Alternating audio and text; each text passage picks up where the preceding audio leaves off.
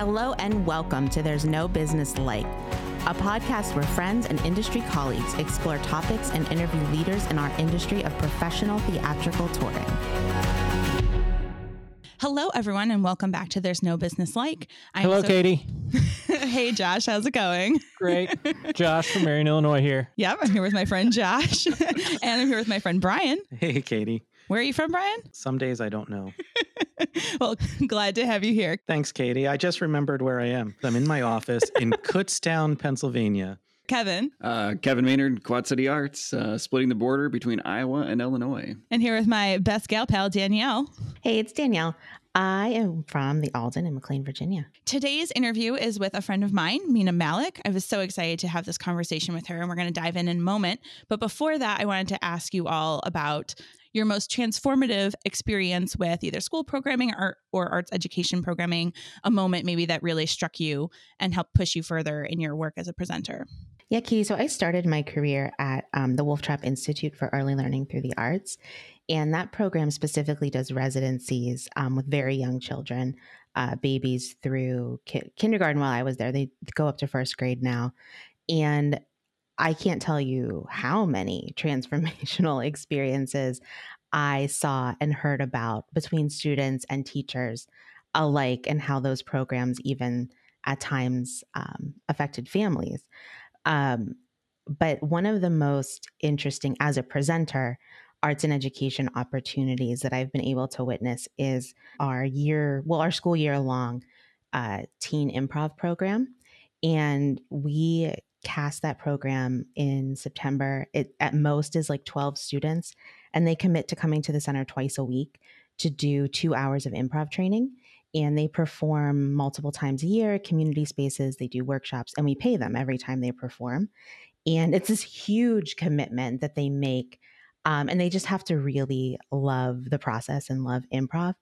But to see, like, beginning of the year to end of the year and year to year, the amount of growth and change in confidence and like confidence in themselves that we see in the participants is incredible. Honestly, I think it's really hard to sort of narrow down one story because I sit here and I think about, I mean, just like hundreds of, of examples of, of, you know, being able to like witness the power of like experiencing the arts. Kevin, we don't have time for hundreds of them. Can you just pick one?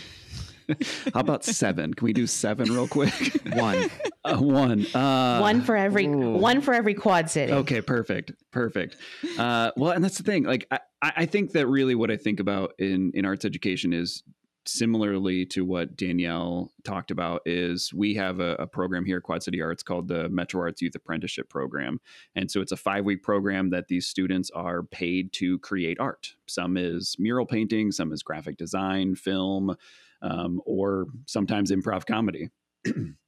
but what we've seen is that these students who are, you know, under the tutelage of a, lead artist are paid to create their art, but then they go on to do that in college, or you know, a couple of them are having their own gallery openings right now, you know, as as young adults, and so seeing that growth year over year is just really impressive. So mine is mine's somewhat generic in that I love just watching the kids come in the door to start.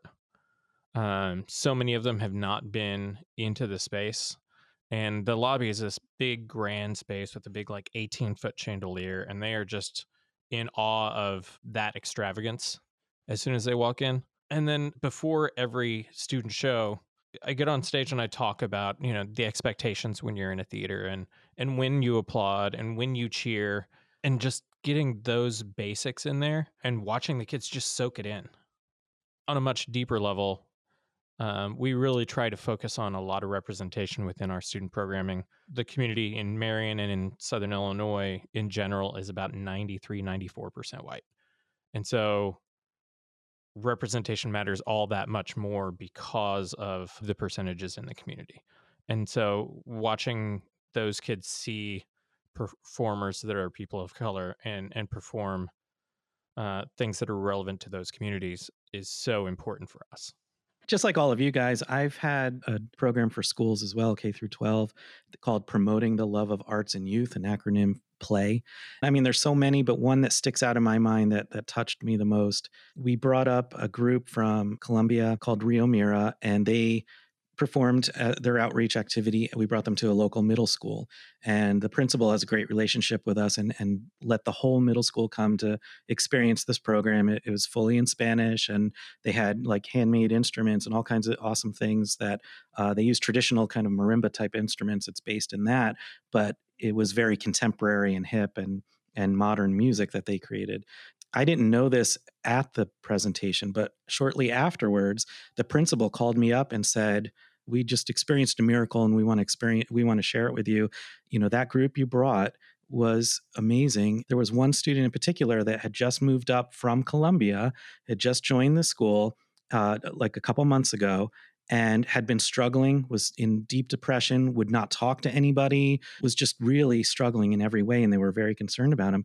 During the concert, he was smiling the first time they ever saw him smile and he's he was up dancing and showing the people around his students around him you know and and they were all like laughing and dancing together and having fun and he's just come out of his shell like instantly just from that one performative experience and and I was just moved by that. And I checked up with him about the end of the school year um, because they had another we had another engagement with them, and he said he the attitude's not changed. Like he's been so involved and so engaged in school ever since and it never like he never sunk back down into that depression. He loves talking about his former home in colombia and some of the traditions that they had there that they don't have here and the students that are around him from this area love learning about it and so it's just really helped him gain friends and just it's been a wonderful experience all around and just gives me chills every time i, I think about that. I love that brian. That's incredible. Yeah that's really really special. Yeah. um, i would say beyond the programming school matinee programming education programming we do here at the center early on in my career, I did a lot of teaching, youth theater um, education teaching. And in particular, I taught classes for the youth theater program at the Old Town Playhouse, which is the local community theater up in Traverse City, Michigan. And I would teach musical theater dance for eight to 13 year olds, which is one of my favorite age groups to work with because they're like, so not sure of their bodies and like their place in the world and do I want to do this and like my mom's making me and like I mean that sounds a lot like me now but but to see um, kids grow uh, so much in themselves through the course of a class like that is really something special. And I remember in particular one young woman who came in um, at 10 or 11 years old and she was so scared. She did not really want to be there. Like she wanted to be, but didn't really want to be and was just had no confidence in herself at all. And by the end of the six week class, like was a really completely different child. And the next season, she came and auditioned for shows and was in a production of Robin Hood that I was stage managing. And just to see her transformation through these arts education classes that she was taking at the theater um, has really stuck with me. And I think just shows the power of what we do to not only impact whole classes of students, but one individual student, kind of like what Brian was just talking about. And I I really hold on to that a lot um, in terms of like the impact I can make as an individual, as well as the impact that like our programming can collectively have on kids um, in our communities. So well, thank you all for sharing. Um, it's related to my very wide ranging conversation that we're going to hear here just in a moment with Meena. Um, wanted to make a note that she uses two acronyms during the course of the interview that I just wanted to define for everyone. Um, she uses POC, which stands for Person of Color, and API, which stands for Asian Pacific Islander. Um, so I just want to make sure everyone had that terminology before we launch in and hope you enjoy my conversation with Meena Malik.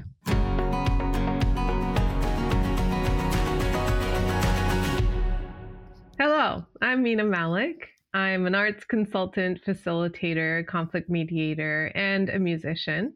I'm also a mother, a partner, an immigrant to this land. I'm a daughter. I'm a healer. All those things. Well, Meena, welcome so much to the the There's No Business Like podcast. I'm so excited to have you as our guest today. Um, so you and I met five years ago, believe it or not, in 2018. We were both participants in APAP's Emerging Leaders Institute program. It really seems nearly impossible that that was five years ago. Yeah. and it was such a great experience. And I have honestly had the joy of watching your career change and grow, like through social media and keeping in touch a little bit. Um, I'm really honored to have you as a guest on the pod today. Thank you. So I would love to just dive in right away to your arts origin story. So you mentioned all of the things that you are and all the things that you do as a part of this industry. So how did you get started? Where did your love of the arts come from? And how did you get to where you are today? I was exposed to art by my parents. My dad from he's from India originally and he wanted to be a singer in India. From my mom, who's Japanese, was from that era of like the Beatles and such. So she listened to a lot of that and exposed me to those, took me to concerts. I, growing up in Japan, karaoke, or we say karaoke in Japan, is a big thing. And I think it's hard for people to grasp how how big it is. Like it's something that my friends and I will go do on a weekend for 4 mm-hmm. hours we'll go to a car- karaoke like place which is like a room and you order food and you just sing you sing for like four hours and like serious like we we will learn the the songs, you know, practice ahead of time before you go to karaoke. You learn harmonies. I mean, like, this is serious. Sometimes wow. you do the song like multiple times to get it right. I don't know why it has to be that intense, but it was really intense. To to look back on it, I feel like I learned a lot from like the practice of like learning songs by listening to it over and over to be able to hear the harmonies and differentiate um, and then to practice it over and over. So there were those kind of like fun things that ended up being like an education for me. Um, and then I fell in love with um, choir in high school. And so I participated a lot in that. Um, and I got all the solos, and I started to realize that maybe I have something unique um, that I didn't have before, I didn't notice before. Mm-hmm. And then I ended up pursuing that as my career. One of the things that was really crucial for me was that in um, here you call it middle school. Um, I was bullied at school. I had lost a lot of confidence around, you know, my myself and my mm-hmm.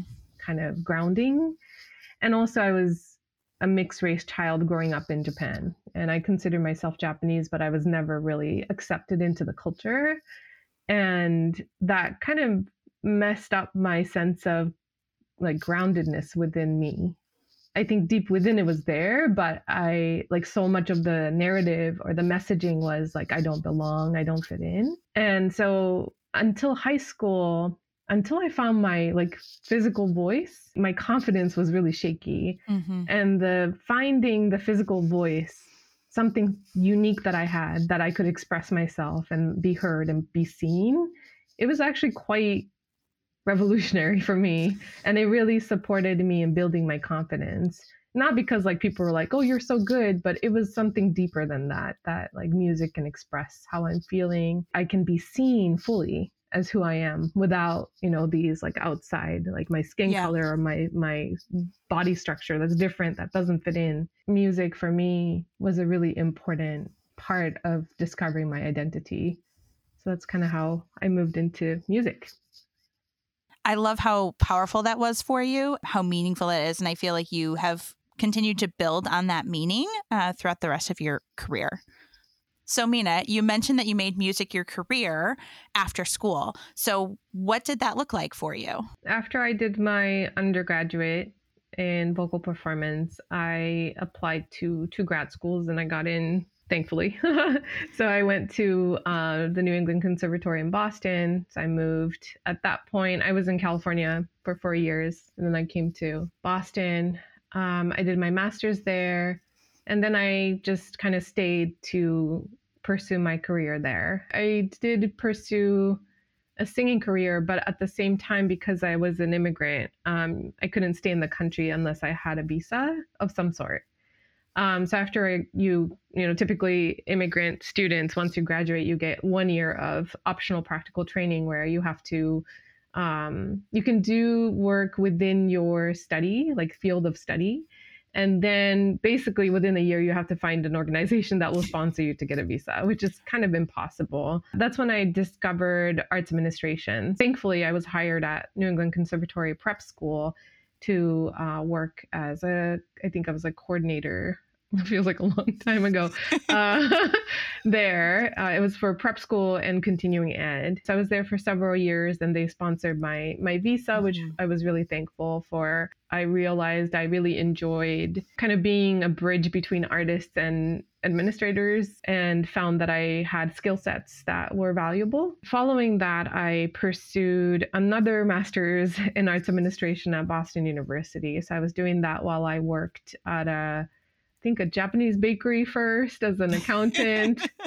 all these interesting things that I did. Um, I also worked at a chamber orchestra first as a operations person and then moving into general manager. Wow. And meanwhile, I met my life partner and we got married and uh, we together applied for the green card and we eventually got it, which was great. But it took many years of lots of different types of visas and statuses. So while I was performing, I was doing the arts admin degree and working arts admin. I did, though, eventually find that the opera field was not for me. And why would you? How did you come to that conclusion? What was what about it was like not the right fit? Well, simply said, it's very racist. It was a racist field. and mm-hmm. it, it's still changing very slowly, I would say. There are a lot of people who are trying to change it, and I really admire that. And I, I am working in different ways to support that work now. But, you know, being in the field, particularly those days because it was way before you know we have now we have language i feel like that we can use to talk about this like especially after the like during the pandemic and after that with the racial reckoning i'm using air Mhm. quotations that has happened i think people have a lot more knowledge and vocabulary and ways of talking about this but at the time i don't think people had much of an awareness other than the people who were actually experiencing the discrimination Right. and so there were things said that now I would ha- I would speak up, but I just didn't know. I thought that was just normal of things Mhm. like, oh, you sound really great, but I can't hire you because you're Asian, or you know that kind of thing that is problematic, like highly problematic. And some of it is not explicit, right? It's more like the types of roles that I tend to get are limited to certain stereotypes Sure. or things that are said like, oh, your English is very good, or you know Ooh. that those kind of comments, so microaggressions. Yeah, microaggressions. Yeah. As I was performing, you know, all the repertoire that I was performing, most of them were kind of mainstream opera canon, were mostly written by old white European men. and after performing those, and some some more new pieces too, that those were more interesting. I realized that, you know, none of these stories really represent who I am. Why am I doing this? You know, like uh, am I performing because I want to really build my skill as a singer, which like I think classical operatic classical singing it is years of practice to develop that skill and I think that's really valuable, but just building skill without having purpose or intention didn't was not good enough for me. And so I started kind of wondering like why did I start music in the first place? Like is mm. it for performing on the stage like watched by all these white people performing roles that have nothing to do with me yeah so i kind of went through like some mild midlife crisis well it's not midlife early life crisis i guess Mm-hmm. um and About meanwhile meaning, meaning and mission, right? yeah like it was just lacking for me and and the conservatory training doesn't really focus on those either right they're like Sure. you go in your practice room you practice like build your skill you just get good at it and then you'll get hired and you're like all that. well that's not really true these days and also you know hired to do what like just you know what is the purpose of of this career meanwhile me myself and um, two other grads from new england conservatory we formed a trio called Voce Angelica Trio, and we performed international folk music arranged for two voices, percussion, and cello. Wow, I love that. Yeah, it was it was really cool. Um, two of us were immigrants, so we brought our own, you know, music from our culture. So I brought Japanese folk songs, Indian folk songs that my dad sang to me, um, Japanese lullabies that my mom sang to me, and then the other member who now is my husband um, is from Venezuela, so he brought Venezuelan folk music, and then the third member was another classmate from NEC, uh, born and raised in the U.S., and that was really interesting to have, you know, deep conversations about what what folk music means to different cultures, and a lot of times folk music is rooted in history of how people lived and what their life was about because the songs are about maybe working on on the farm, working and tending the land, maybe Mhm. putting your child to sleep, maybe cooking, um, maybe about love, maybe about your hometown and missing it. They were just so organic, deeply touching for me, uh, particularly when somebody from a culture teaches me their folk music. And then I find like similarities to my culture too, and you know, find like unity even from somebody that I just met. Also, how interesting folk music is in that, you know, classical music is like unless it's a specifically improvised piece, it's written out and you perform what's on the music. And folk music often is uh, something that's orally uh, shared with people and each other. And the funny thing is, like, sometimes people can't remember the lyrics, so they'll change it, right? And then there's like always like a variation or Right. like even melody like my mom sang this uh, lullaby to me and i always thought that it was in a minor key. And then i listened to it recently and it's actually major but she always started a little too low and she couldn't finish it so she'll just kind of you know swerve the melody. And i was like oh that's so interesting and that's so beautiful. And you know it's like a living documentation of of history of people. Yeah, absolutely.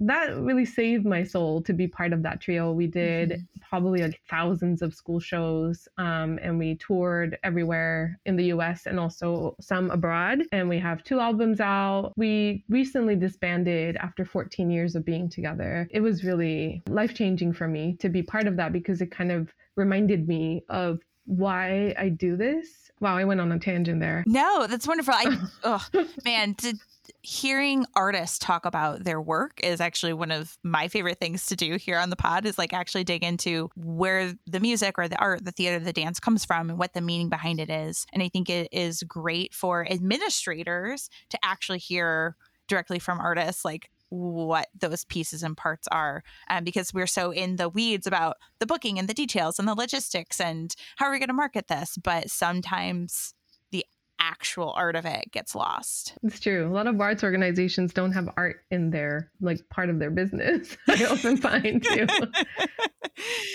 did you find um, especially you said you did you know thousands of school shows um, us and you toured abroad what was the reaction to this music that you were presenting because it's pretty different from what school kids in the us are going to get on a regular basis so what was the reaction and how did you build out a successful touring program for students Yeah, we developed a couple of programs. One that was really popular was called Passages, and it went through the different continents of the world, and we did songs from different countries.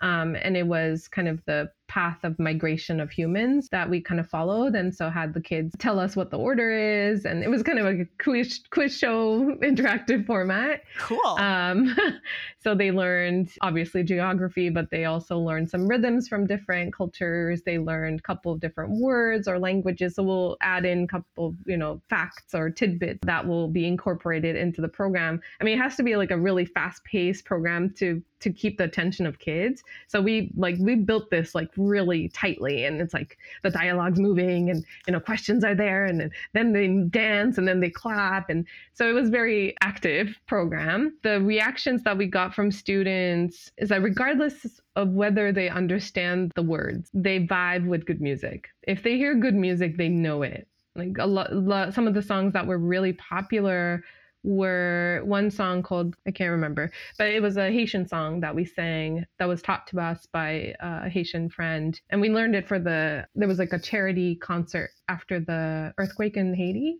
and that mm-hmm. became kind of a a main song that we did in the program. They don't understand the lyrics and they loved it. They will clap they'll sing along. And the other part is you know we'll do a pretty robust q&a uh, afterwards. And that was pretty important to us to hear their reactions their questions. I did get a lot of reactions. A lot of kids coming to me where a lot of asian kids will come to me and be like wow i never knew like we could be singers or performers. Like this was something i've never seen before. And i was like okay wow representation. You know and same for my partner Yeah. who's from venezuela. He did a lot of he brought the venezuelan folk instrument. He you know teaches spanish Mhm. as part of the program and and lots of kids resonated with his experience and and just seeing him was like a really big deal. Um, so i think kids had different types of reaction but overall very positive to who we are who who we are and also the music that we did I love that. And you never know, even if a student doesn't come up to you afterwards, you don't know what sort of impact you've had on them. And I think that's like, as an administrator that does school matinee programming, that's one of the things I love most is that every kid that comes in is going to have some sort of connection point, some sort of reaction, whether it is in that moment or they're going to go home and think about it um, or talk to their family about it. And you just never know what that is going to bring out in a student. Okay, so you have this wonderful ensemble. You're touring around the world, touring around the country, but at the same time, you were still doing admin, right? So this is a common common story for artists is like you also have to do admin work at the same time to like keep you know keep food on the table. Um, and you worked at new england foundation for the arts correct? Correct. After the chamber orchestra i moved to NEFA into philanthropy. Yeah. So what was your role there? And you know frankly what changes did you see in the philosophy of arts funding during your time? Um, and would love to dig into a little bit of like what your opinions are in terms of arts funding today. Yes. Let me turn my phone up um, that's a big question. Um, okay, so yeah, I first started as a program coordinator for theater. Um, so I work for the National Theater Project, which is a grant that supports devised ensemble theater work, the creation of the work and the touring of the work. Um, in the eight years I was there in, at NEFA, I worked for the same program uh, at just different positions. Mm-hmm. Um, and I, I started as a part time staff because, as you said, like I was performing um, and I didn't want a full time job. Um, but, but, yeah, it was much more work than I expected, but that's okay. I think that's very typical for part time positions where it's yeah. really not part time, but um, but I really liked it a lot. Like I, it was the first time working with devised ensemble theater artists and ensembles, and that was a new area for me. Um, I mean, opera, I would think, I think it's part of theater, but in a very unique way.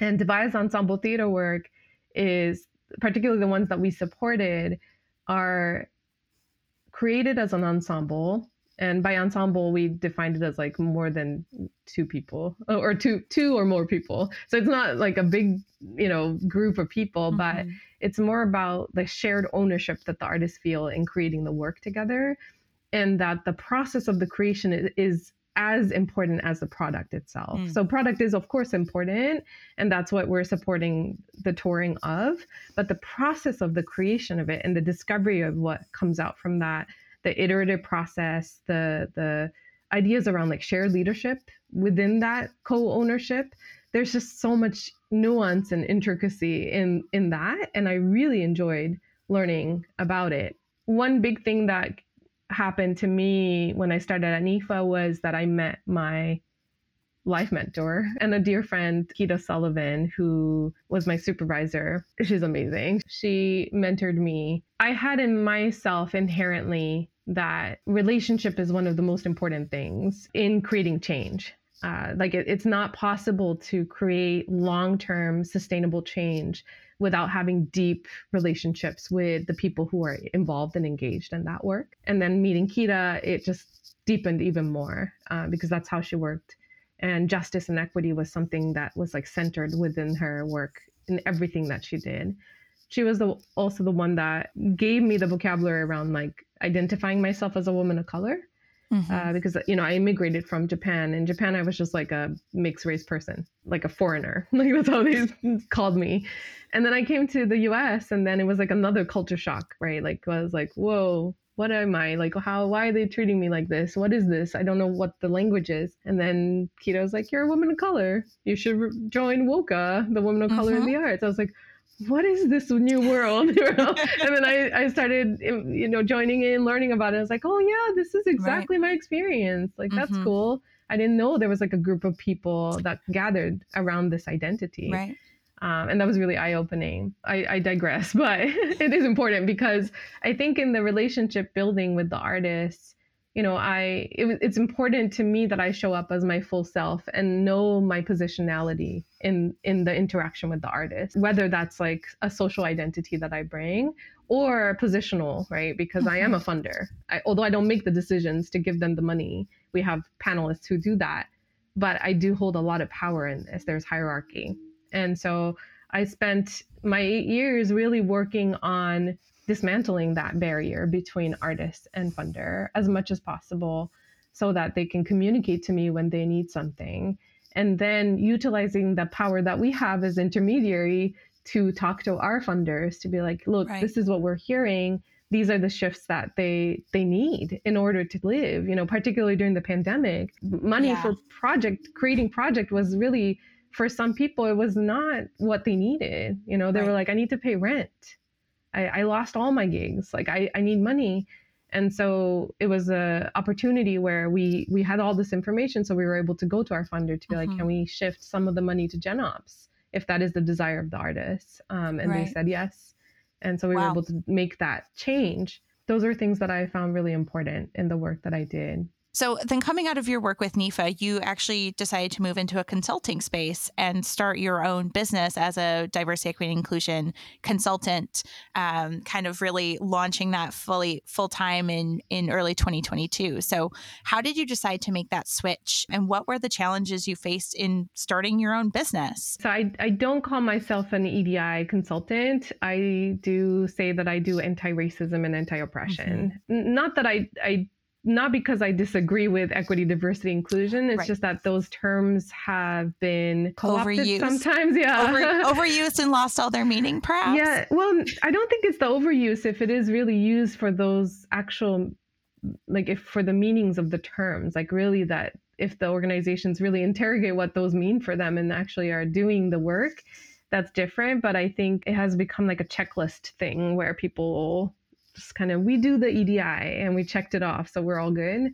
Whereas like I think this is more like a way of living, way Mhm. way of life. Yeah. I do anti-racism, anti-oppression work, and within all the types of things I do, like consulting, facilitation, mediation, that is always the lens that I come from. Um, and the other one is uh, emergent strategy. Adrienne Maree Brown's emergent strategy has been a really a significant part of my philosophy and ways of being in relationship with people to to land to Mhm. everything that I do. I started doing some facilitation while I was at NEFA. I think I was invited by people to kind of facilitate or or present. And I was already doing some EDI work within NEFA, and I was very vocal within the organization around uh, bringing equity to structures and systems within the organization. Mhm. I founded the BIPOC affinity group as well at NEFA. So I was doing a lot of internal work. I had a lot of energy, so I put it into like the EDI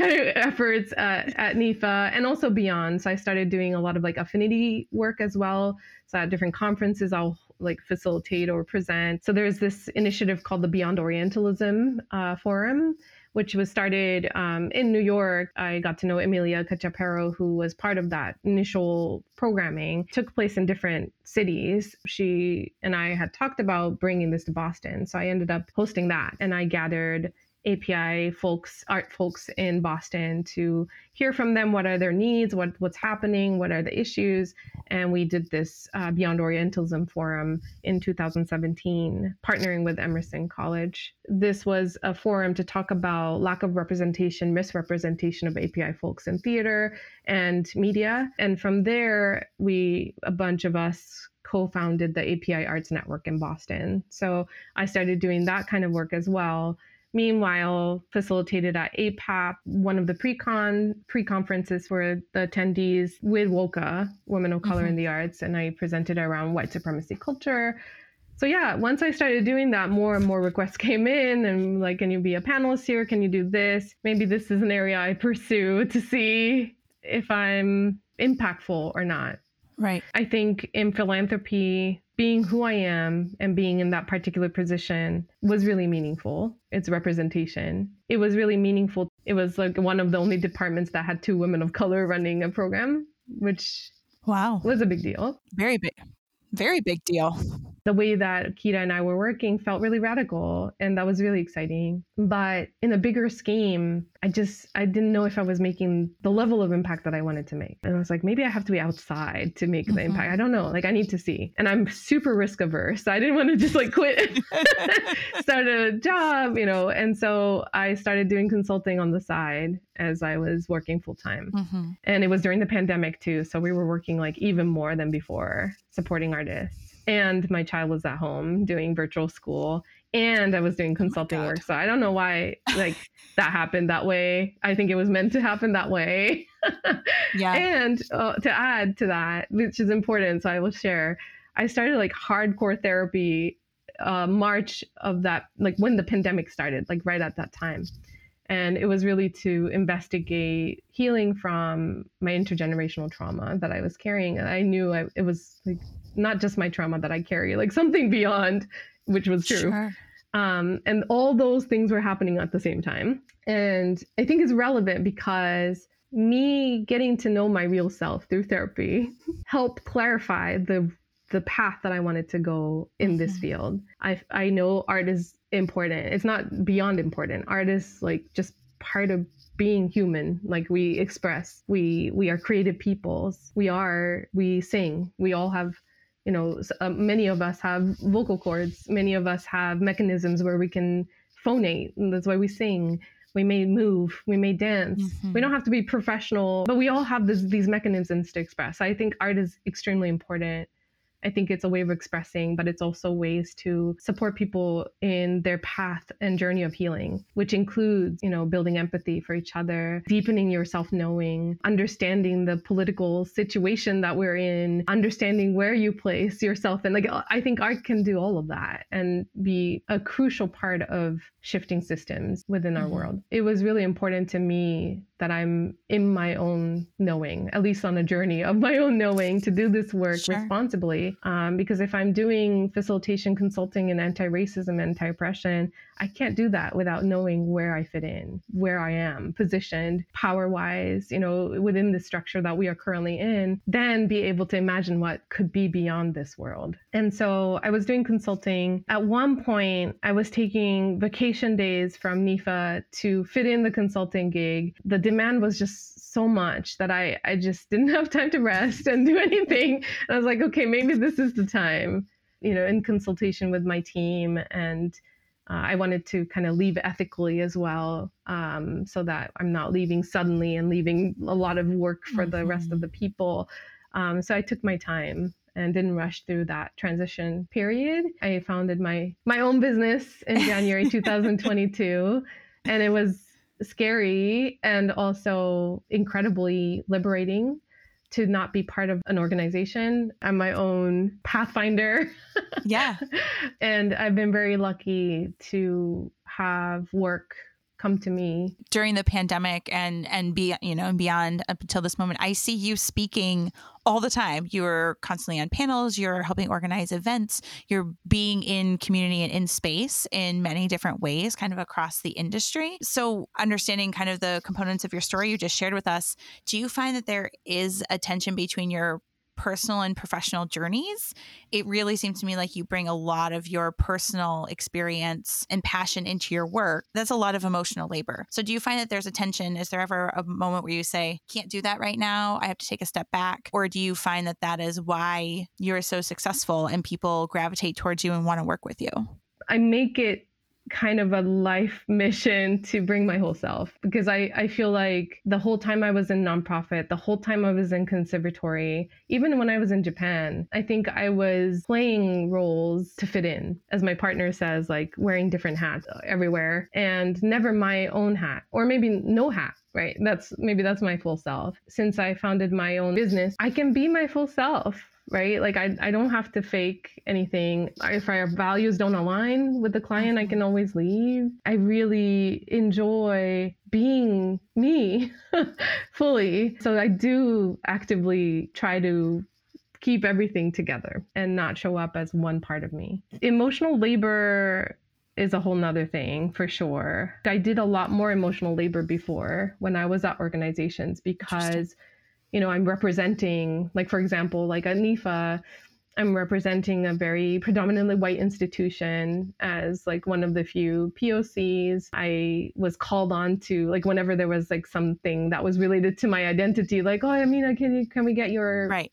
you know, comment? And that's just that's not just NEFA, like just organizations in general. Everywhere. Right. That was exhausting to hold a lot of people's emotions in those kind of spaces was really tiring too. So, bouncing off of that, because you are well credentialed, you speak a lot of times, you're asked to to facilitate, you're doing this work professionally. What do you want other event organizers, conference organizers, facilitators to know when they're inviting people into space to either sit on panels or facilitate or have these sorts of conversations um, around equity, around anti oppression, around anti racism. We just talked about the emotional labor, labor that you go through.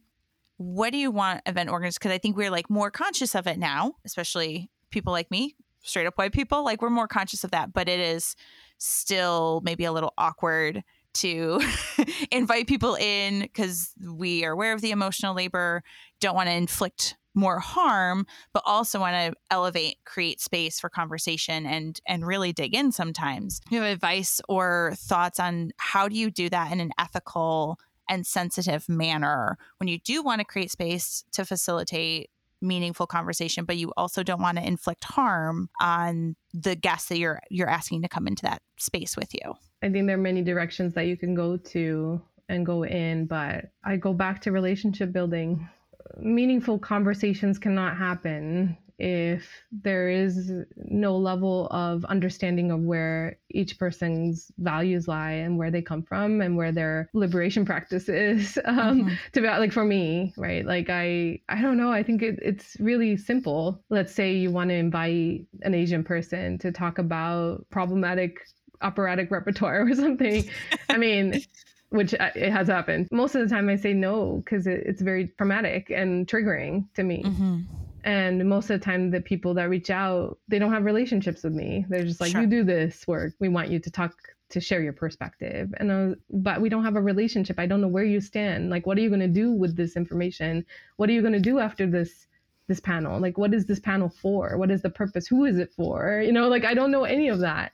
Where do you stand in in like Asian people's liberation in this country or the black people's or indigenous people's liberation in this country. Like, I don't know any of that. And I can't really sit on a panel and potentially being co opted to their vision of something.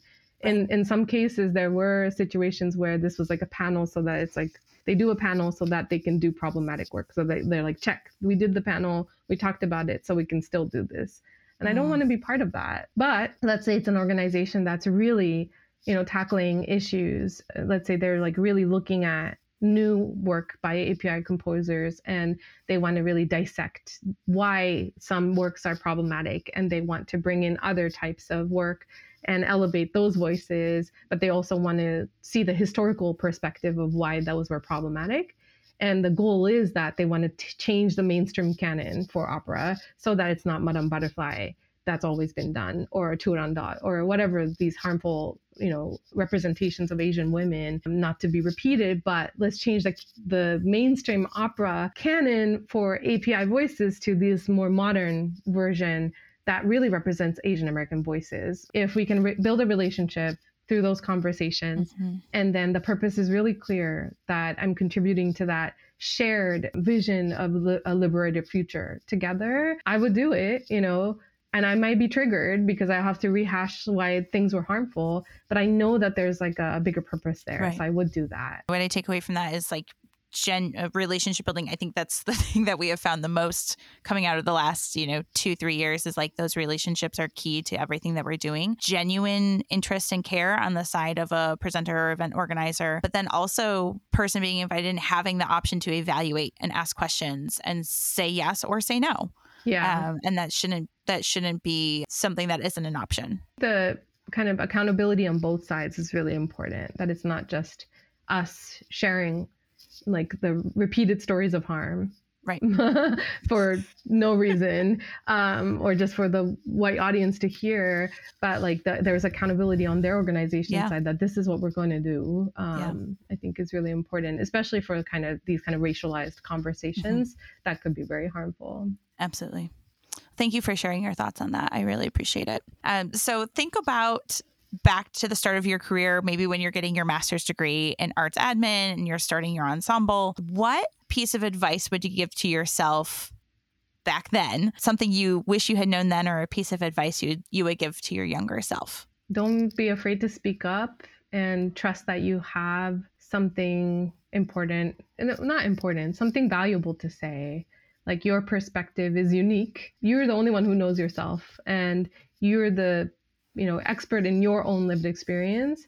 And whatever thought that you have an opinion you have is informed from that experience. So it's the, the thing that you can only bring. Be courageous be confident and speak up more. Because i was definitely i worried about what other people thought and I was mm-hmm. timid. I thought that I didn't have anything important to say, and so I I held my I, my words often in the beginning, and I realized soon that that doesn't help anybody at all, like including myself. But like just like anything, like if I want to make change, I need to speak up. I need to be courageous, even if it feels uncomfortable and scary. To have the courage to say. Great. You've been in the industry for a while. You've seen many changes. So, what do you like most about working in the arts industry today? I'm inspired by the artists' creativity and flexibility in this time, whether they're making work or not. Particularly during the pandemic, I was talking to many artists, and many of the conversations were hard because a lot of their touring got canceled. Even my partner, too, he lost all his work. Mm there was no support from the government, right? It was really hard to see the struggle. Yet, so many artists found ways to express or shift that energy somewhere different, even within their like parenting, ways of parenting, or doing virtual schooling, or developing like a virtual, like my partner did like a virtual cello class that he started, which ended up being like a very global thing that is ongoing. That's where he kind of established his cello academy. Wow. And determined that there were lots of young artists from Latin America that would like to come to study in the US, but they don't have English skills. So he's developing like a English language course for specifically for musicians that want to come to the US. Cool. Uh, so like, you know, things are born, like ideas are born from because the, the creativity and the energy cannot be contained from these artists the ways that they were just coming out from their seams. Is just like so inspiring. Despite all the fatigue despite all the exhaustion and or physically being sick to you know all these things that have been happening i'm really inspired by the artist. And it's not just the content of the work, which also are amazing, but just like the ways of creating work or ways of being with each other. There, I think there's a lot to learn from that. And that keeps me going. The other thing that keeps me going in this field is my child. Like, I, I have an eight year old son who is extremely artistic. He's musical, he paints, he draws, he makes sculptures. You know, his his thinking is just creative, which I think a lot the kids are very creative and I want to really cultivate that. And I, I see this like bright future in him. And like, I want to make the art field and the industry equitable and more like easier for him to exist in as this multiracial kid who mm-hmm. May pursue art. I don't know.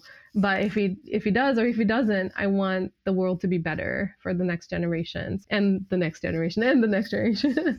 my my work is just part of you know this portion of my existence. Um, and I know and trust that the future generations will keep moving that work forward. Young people inspire me as well. Well, that's a perfect note to end on. Meena, thank you so much for spending so much time with me today. I have so enjoyed our conversation.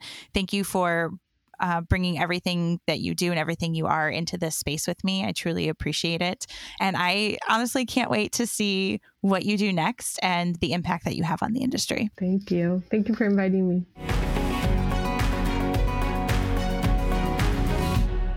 Katie, that was such a great interview. Thank you for bringing Meena into um, the podcast and and bringing her perspective in because it's so unique. Um, one of the things that I found really unique about it was her experience um, in Japan and then the United States. And in Japan, being someone that's they uh, essentially they just refer to her as a foreigner the entire time, as opposed to whenever she moved to America, then finding who she was in America and the different experience in America. Um, and then uh, through her life mentor, learning the terminology around it, and then there and that there are things like WOCA and things like that that she can be a part of from there. I also loved hearing how she took um, the fact that she didn't feel she was represented in any way in the classical and opera world, and decided to merge up with two other people and and do this um, trio where she the international folk trio that she was involved in. And they each brought in different parts different cultures and merged them together that that did represent who they each were and created this new thing by doing that by coming together. And and I love stories like that and I love that kind of art because it's it's coming from a genuine place.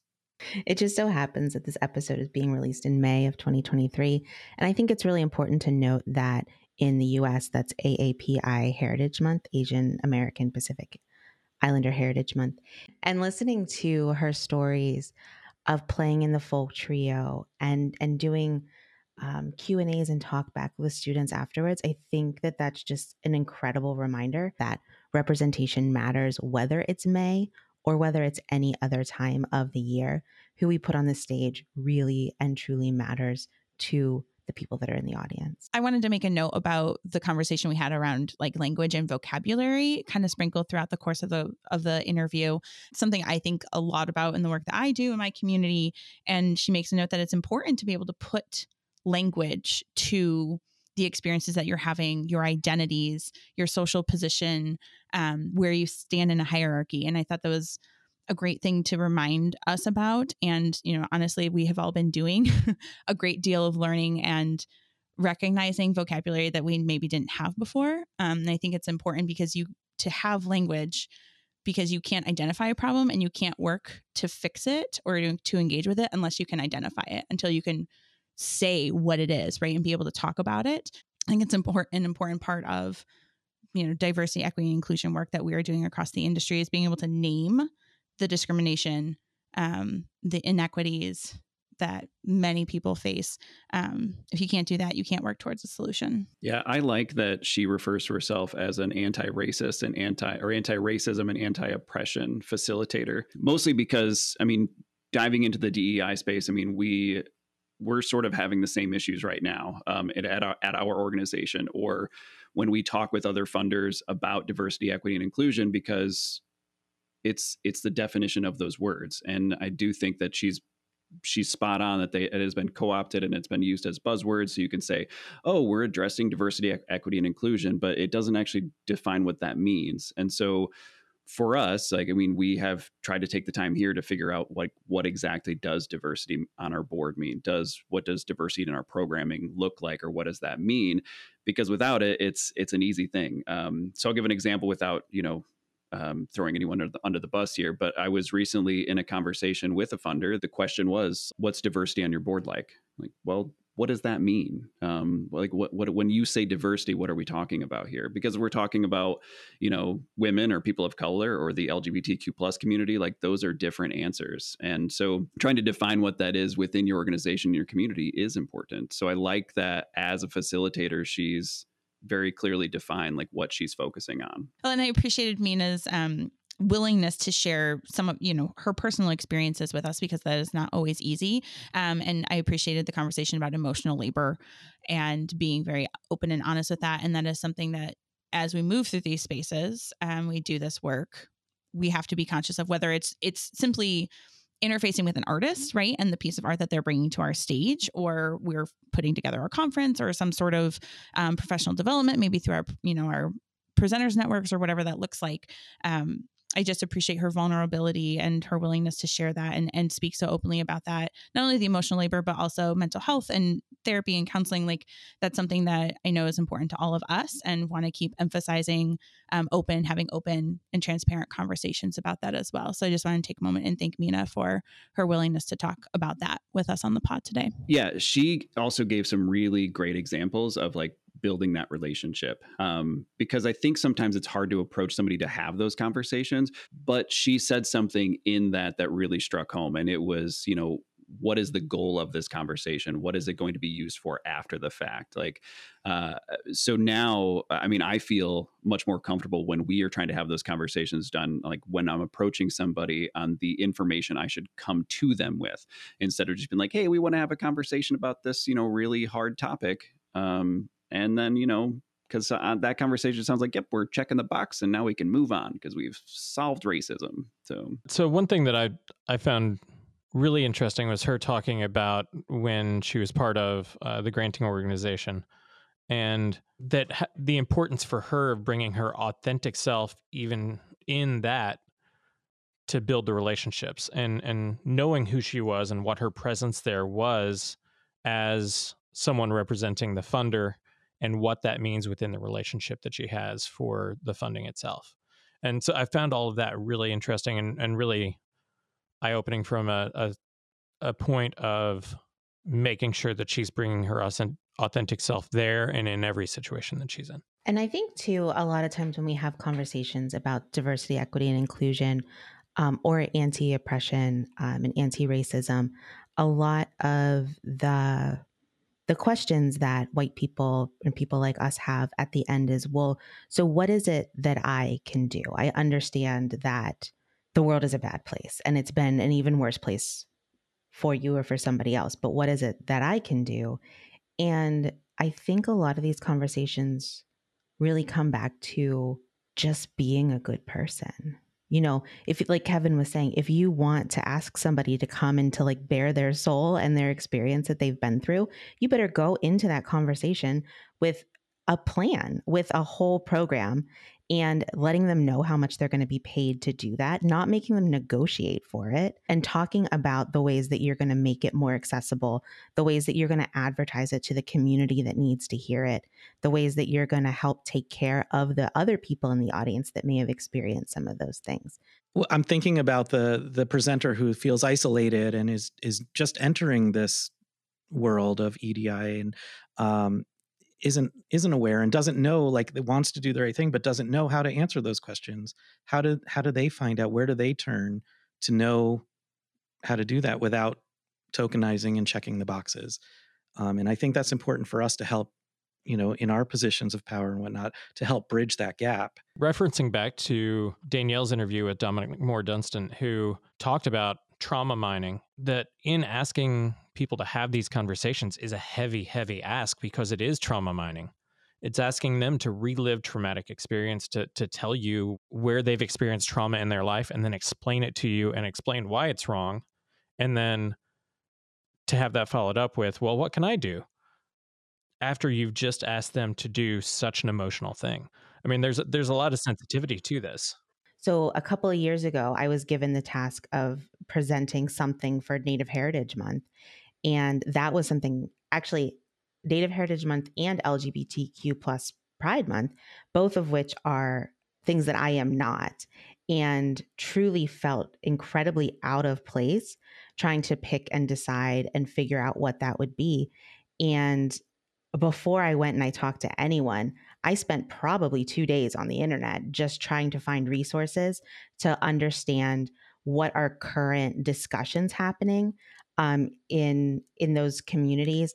What are things that have been done? What are resources that are already free and available to me? Like podcasts are amazing. Um, but there are also so many organizations that do want to get the information out so that when you do go and reach out to um, somebody that maybe you've heard on a podcast or you've seen um, in a panel that you have a background of knowledge already on why that topic could be painful. Like I definitely would not advertise a cold call on that because that's not that's not good for anyone. Um, and I would say too, if if anybody does have questions about where that resource is, like ask us. If you're listening to this podcast, ask us. Can we put a few links in the show notes? Yeah, let's do it. Let's do it up. There's one that Danielle recommended early on in our podcasts called Seeing White from Scene on Radio. Um, and it was, I, I dove into it after her recommendation, and it is an eye opening look at seeing things through a different lens to where you can see how whiteness is applied to, to so many things um, as the default. Uh, and and it just it's a great great podcast series that really opened my eyes to to general perception. I also wanted to um, acknowledge like how she was talking about the creation of art and just the the process of the creation itself being as important as the prod the end product and um, being someone who who is a hobbyist songwriter i have to agree with that there's there's something we were talking about transformation before with youth and and educational outreach and just the the process of creating even if it's a hobby level not a professional level there's something transformational in that. And i know josh can relate at, you know i'm sure doing your murals the process of doing them is is probably more important to you i would guess just having conversations with you than even the end product. That's very true. And i've talked about this um, in our holiday episode but just uh, showing up. She she mentioned, and I wrote this down, showing up as your full self, and that's something that I've only recently come into uh, into existing and enjoying being my full self. I related to her, even though she was coming at it from a different lens.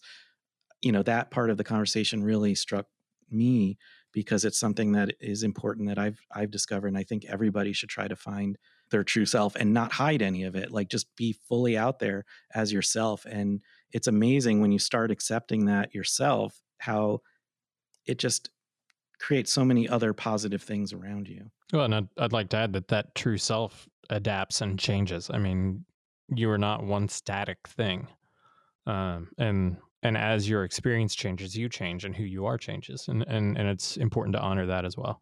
Well, thank you everyone for joining us today. And there's no business like. I want to thank our guest again, Meena Malik, for having a wonderful conversation with me. It was such a joy to sit down with her, and I'm so excited to see Amina just expand her business and uh, her place in this industry as we move forward. So, thanks to all my friends for joining us, and we'll see you next time. All right, everyone. Thanks for listening to There's No Business Like. Our producers and hosts are Brian Zelmer, Josh Benson, Kevin Maynard, Katie Miller, and me, Danielle Van Hook. Views expressed in this podcast are ours alone and are not reflective of the organizations we are a part of. Keep up with us at nobusinesslike.com. There you'll find links to all of our episodes and socials. If you like this podcast, give us a like, a follow, a review, or our favorite, a five star rating. Oh, wait, what was that site? I got it, don't worry. It is nobusinesslike.com. Do I sound out bus I-ness every time I type it? Yep, sure do. Stay in touch, my friends. So, welcome everybody back to There's No Business Like. Uh, excited. Thanks, Katie. I just remembered where I am. Are you in your time machine? I wish. Did the time machine glitch? I find myself in my office at Kutztown University. All right. Well, welcome, Brian. I'm so glad that you finally know where you are. Uh,